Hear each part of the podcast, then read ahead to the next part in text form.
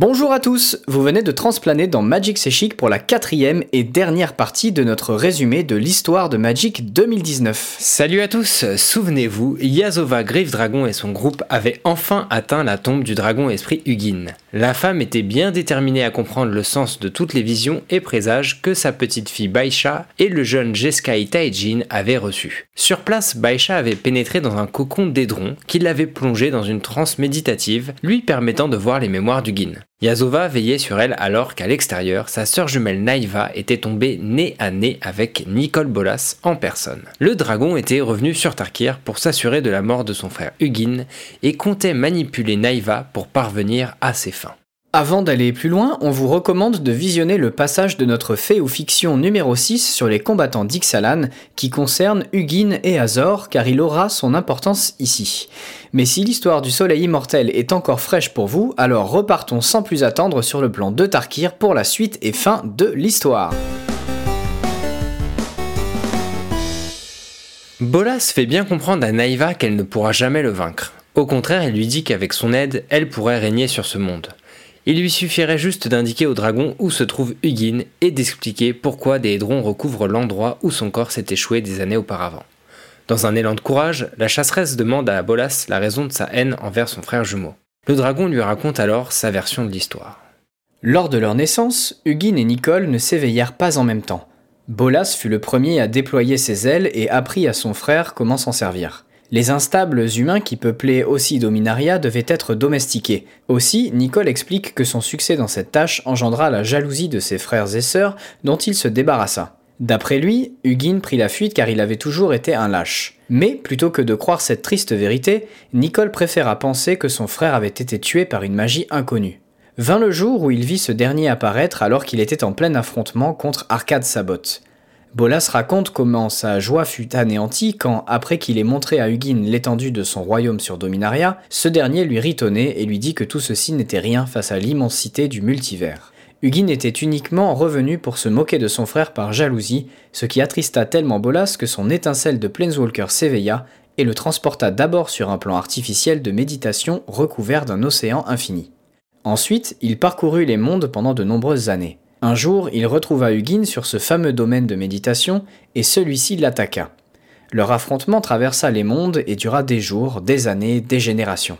C'est au moment où ils retournèrent sur le domaine de méditation que Bolas finit par tuer son frère, par légitime défense selon lui. Le corps d'Hugin sombra dans cet océan infini et l'endroit s'effondra, renvoyant Nicole sur Dominaria. Le dragon dit ensuite à Naïva qu'il comprend bien qu'elle est en train de le faire parler pour détourner son attention. Quand il lui demande à nouveau où se trouve Hugin, elle lui répond que le dragon esprit est mort. Bolas rétorque qu'il avait déjà commis cette erreur en le laissant pour mort sur le royaume de méditation, mais que ce dernier n'avait de cesse d'entraver ses plans depuis lors. Il avait même essayé récemment de l'emprisonner sur Ixalan. Il continue son discours en regardant Naïva dans les yeux. Il lui dit que sa grand-mère ne la tolère que parce qu'elle lui sert à protéger Baisha, sa sœur dotée de pouvoirs chamaniques, et qu'il n'y a rien de pire que de découvrir que quelqu'un qu'on aime s'accroche à un don qu'on nous a interdit. Les paroles du dragon s'insinuent peu à peu dans le cœur de la jeune fille. Il ajoute qu'elle est la seule capable d'empêcher la destruction de Tarkir, car Bolas compte bien détruire ce plan que son frère aime tant, si elle ne l'aide pas à le retrouver ou à lui apporter Yazova. Ces derniers mots résonnent dans la tête de Naïva. Elle se décide enfin à dire à Bolas que sa grand-mère se cache tout près d'ici. Elle fait alors demi-tour et se dirige dans la grotte des Drons, un couteau à la main.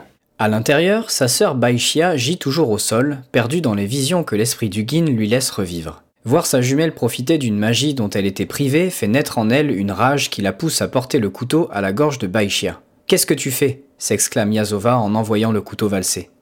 Elle comprend rapidement que sa petite fille a été manipulée par Bolas et réussit à la ramener à la raison en lui disant qu'elle l'aime autant que sa sœur. Yazova lui explique qu'Hugin est l'âme de Tarkir et que c'est pour cette raison que les chamans peuvent communiquer avec lui dans cette salle.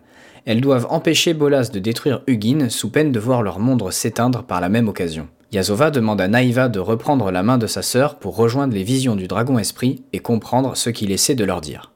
Elle s'exécute et revoit alors le moment où Hugin, pris par surprise dans son domaine de méditation, se fit attaquer par Nicole. Ce dernier, fou de rage, se jeta sur son jumeau en lui reprochant d'avoir gardé le savoir des Planeswalkers pour lui-même et d'être uniquement retourné sur Dominaria pour se moquer de lui.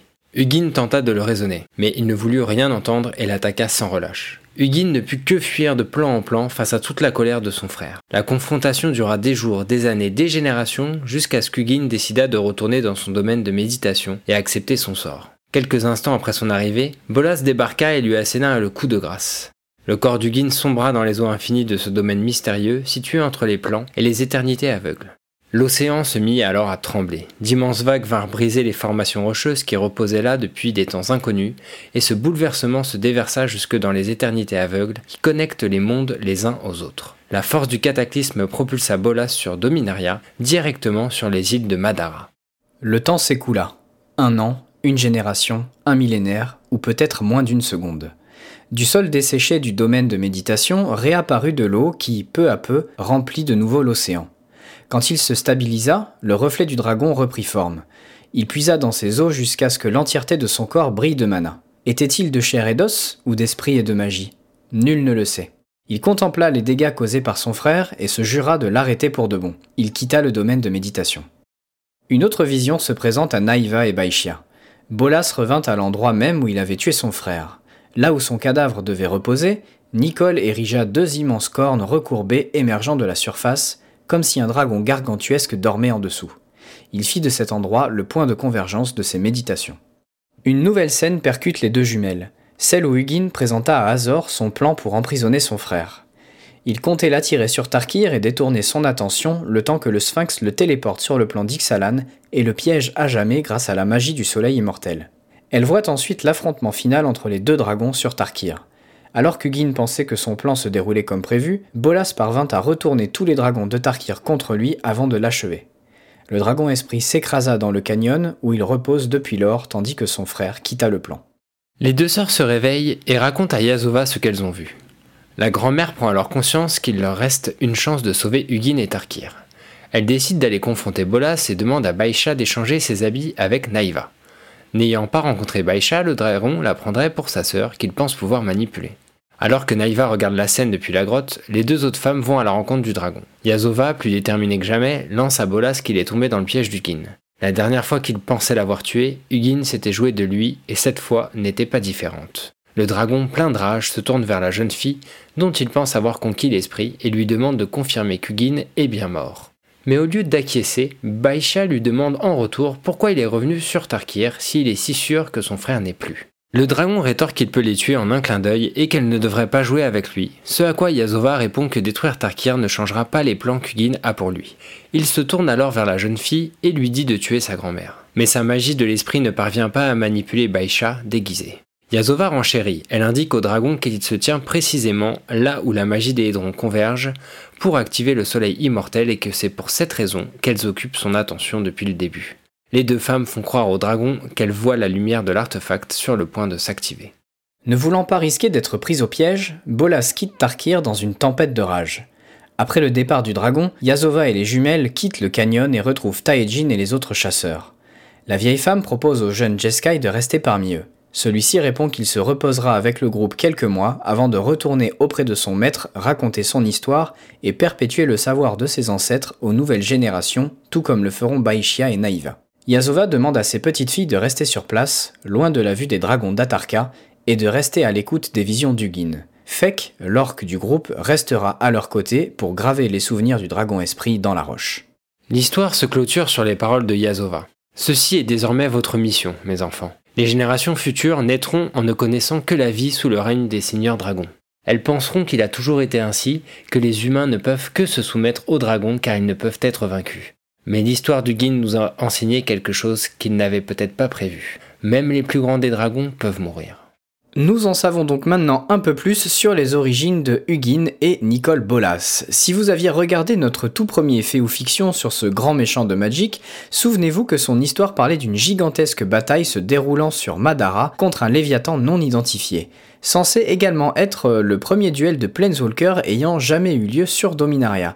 Il ne fait quasiment plus aucun doute qu'il s'agissait en fait du conflit déchirant les deux frères que l'on vient de vous raconter. Et oui, bien vu Tony. Maintenant que l'on sait que Nicole Bolas va être au cœur de la troisième extension des guildes de Ravnica, puisqu'il veut prendre le contrôle de la fameuse cité guilde et y piéger tous les Planeswalkers, on se demande bien quels rebondissements vont avoir lieu. Jay et ses compagnies vont-ils être aidés dans ce combat final par son frère Gin, ou bien par l'Aquilon, piloté par l'inoubliable Fonchepied?